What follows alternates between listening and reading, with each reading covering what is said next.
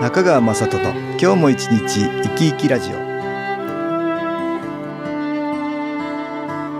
皆さん生き生きしてらっしゃいますか？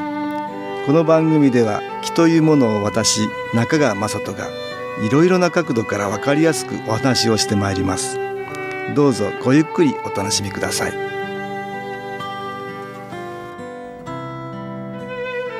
中川雅人の今日も一日生き生きラジオ。この番組は気のある生活あなたの気づきをサポートする株式会社 SAS がお送りします。おはようございます。株式会社 SAS の中川雅人です。今日も東京センターの佐久間一子さんと気についてのお話をしたいと思います。佐久間さんよろしくお願いします。はい、よろしくお願いいたします。今日は食べることね、はい。これが秋だから。美味しい食材がね、ありますもんね。たくさんありますね。えー食べることについてお話したいと思うんですけど、はい。かぼちゃとかさつまいもとか美味しいね野菜があったり果物も結構ねありますよね。つい食べ過ぎてる方も多いんじゃないかと思うんですよ。はい、これ何かご相談がまず来てましたね。はい、ご紹介いたします。40代主婦です。小さな頃から肥満体質で気を抜くとすぐ太ってしまいます。私だけではなく家族全員太っています。亡くなった祖母は80代でも大きなとんかつをペロリと食べるくらい大食感でした。私の兄弟も小さな頃から太っていて、中年になった今も太っています。私は太りたくないので気をつけて食べるようにしているのですが、気で痩せられる効果があるのか知りたいです。ああなるほど。はい。気で痩せられる効果があるのかってね、はい。えーですけど。ある程度ねあると思いますよこれは、あ。ね。まず食べたくなって食べちゃいますね。ど 食べちゃうんです。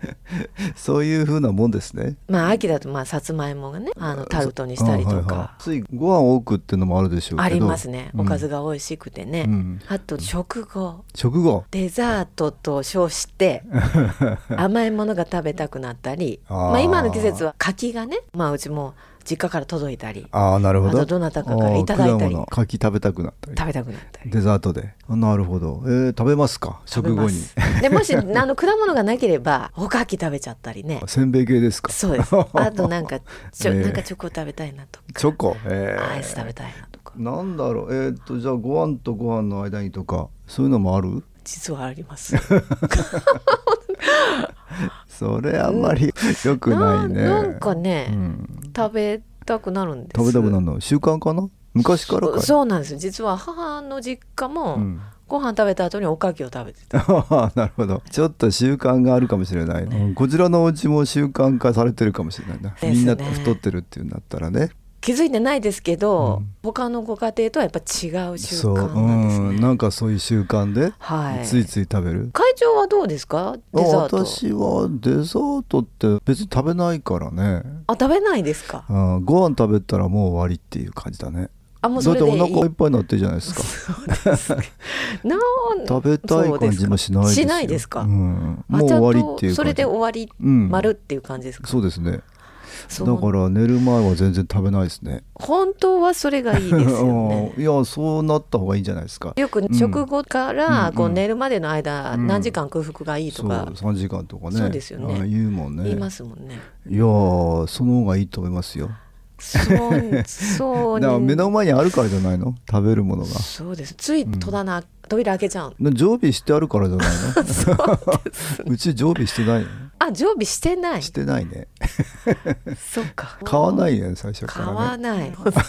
買わないとないから、買っちゃいますね。まあ子供たちもいるからねでも本当は子供たちもお菓子じゃない方が本当はいいです、いいですね。まあお菓子より果物がいいけど果物も食べ過ぎるとねまあ糖分が多いから。糖分が多いですからね。うん。結構 太りますね。太ります。まあ子供たちならまだいいけどお母さんたちはね 身に応えますよいやいやいやかなり。もう確かにあの代謝も悪いですからね。どんどん蓄えに。蓄えの方に行っちゃいます いっねちゃいますね。ここで音楽に気を入れた CD 音気を聞いていただきましょ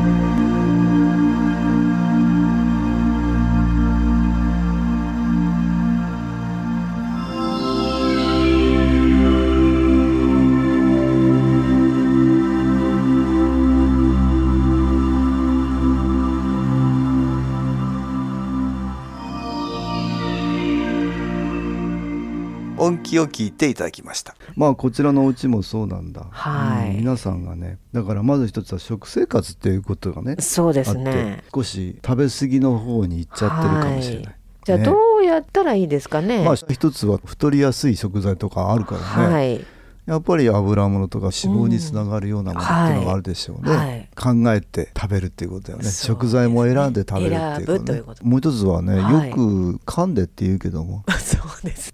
しっかりあの頭が認識するのに時間かかりますよ食物がこう入っていって、はい。頭にこう伝達されるのにちょっと時間がかかりますよね、うんだからゆっくり食べないと食べてるっていう感覚が脳に伝わらないうちに次から次と食べたくてそうなんです。だから意識してないですよね 食材自体をうんねそうだよね。だから私言うのはね、はい。あれみんな生き物なんですよ食べ物はね。そうなんです。よ、チョコレートだってあれ植物でしょ？生き物ですよね。そそうですね。おせんべいだって元米だったりするでしょ？あそうですね。あれも植物ですよね。みんな命なんですよね、でいただきますって言いますけどみんないただきますの意味よく分かってないっていうか きっとね感謝していただくっていうことだから命をないがしろにしちゃいけないっていうことでしょ、はい。だからやっぱりそこに感謝っていうかねおせんべいさんありがとうじゃないけどね。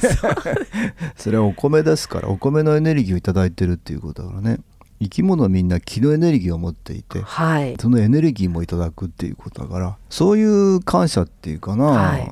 それがやっぱりゆっくりと、うん味わってっていうことにつながると思いますよ。ちょっと無意識でした、うん、そうですか。ついついねあるからバクバク食べてね。そうです。つい美味しくて美味しくてって食べ手ちゃう。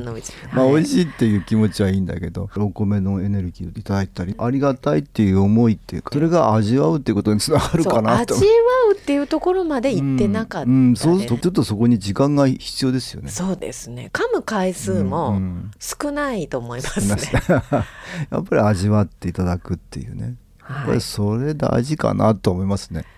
そのうちに食べてるっていう感覚が脳に伝わって、はい。ちょっともういいかなっていうふうに。いいかなっていう指令がちゃんと あの伝わっていくああと命だからねむやみやたらに多く取りすぎたってね申し訳ないですよね。命さんにね。ーそうですね。植物さんにもあんまり食べ過ぎは申し訳ないですよね。はい。そちらのエネルギーをいただくわけで。はい。ちょっとやっぱり考えて食べられるといいなって思うね。はい。そうすると生き物のエネルギーも自分に戻ってくるっていうことがあるよね。あ魚さんだって生き物だし、はいうん動物さんはもちろんのことね、はい。豚だって牛だってねそうですよね。身を挺して我々に体を提供してくれてるわけだよね。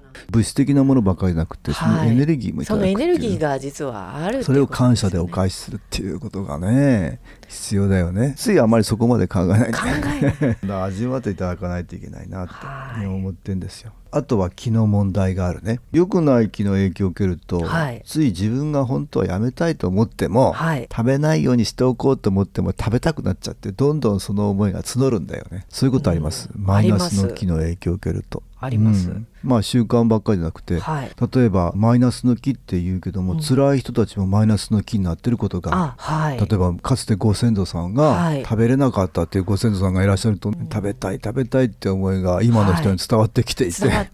食べたくなっちゃうことがある。ある。家計的に食べやすくなっちゃうっていうことがだからもう食べれなくって、うん。もうそのままなくなっちゃったっていうことですね、うんそういうことだね。あとはそういう人の中にはあなたたちはいいな食べられて私たちは食べられなかったって言っていいないいな食べられてって言って我々のところに言ってくる。言ってくる、うん、魂さんがいます。さんも。うん。自分のとこは食べられた家系なんだけども、はい。影には食べられなかったっていう人たちがいてその人たちの念じゃないけどね。思いがねこっちに来て 食べたくなっちゃうっていうこともある。ある。ありますね。なるほどそうすると気の影響もあるからはい。やっぱり自分でいい気を入れていくってことは大事だね。大事これですね。体験談がありましたね。はい。ではご紹介いたします。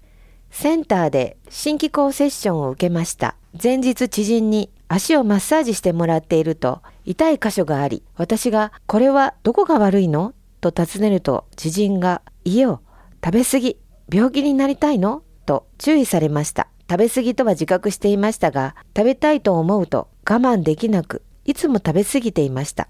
接種を受けている途中左脇腹がぐにゅぐにゅっと動き何だろうと思いましたが何かが浄化されたのだと思います。その夜からお腹は空くのですが少量食べただけでお腹いっぱいになり食べ過ぎなくなり、おかげさまで胃の調子も良好です。会長さん、ありがとうございます。はい、あ、はいそうでしたか。あ、これは食べたくなだんだんなくなったね。ねえうんぐにゅぐにゅ気の影響があったんだかもしれないんだけど、はいそれが気を受けることでなんか変わったんだと思うんですよね。そういうこともあるからね。はい。うん気を受けてみるっていうのもやってみられたらよろしいかと思うこれまあこの方の場合は少しずつ気の充電ができていて多分前日知人に行ってね食べ過ぎよって言われてるから、ん。ちょっとそこを意識されたんだよね。意識でうんきたっていううことそするとね。普通気を受けててもそこに意識されると届きやすくなって たくさんそこに気がいったんかな。行っていうことですね。ん。そういうことがある。それで効果が出たんでしょうね。あまり食べ過ぎの方はうん。気のエネルギー利用してみてもよろしいかなと思います、はい。ぜひ新機構をやってみてください。はい。私もやります。はい。はい。今日は食べ過ぎに注意っていう話をねはい。東京センターの佐久間一子さんとしましたどうもありがとうございましたはい。ありがとうございました。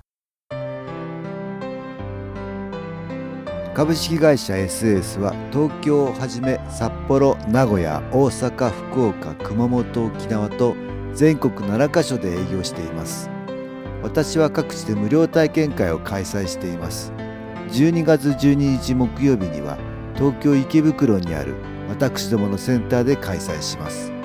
中川雅人の「気の話と気の体験」と題して開催する無料体験会です。新気候というこの気候に興味のある方はぜひご参加ください。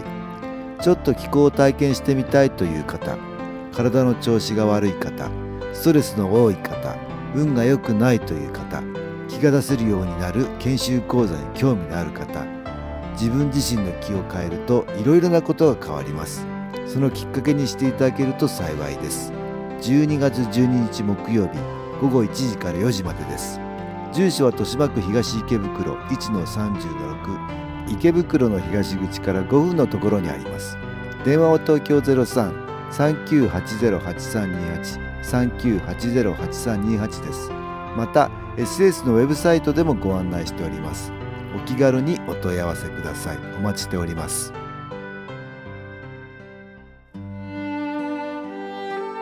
いかがでしたでしょうか？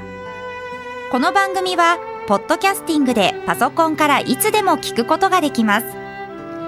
SAS のウェブサイト www. 新機構 .com 新機構は SHINKIKO または FM 西東京のページからどうぞ中川雅人の今日も一日生き生きラジオこの番組は気のある生活あなたの気づきをサポートする株式会社 SAS がお送りしました。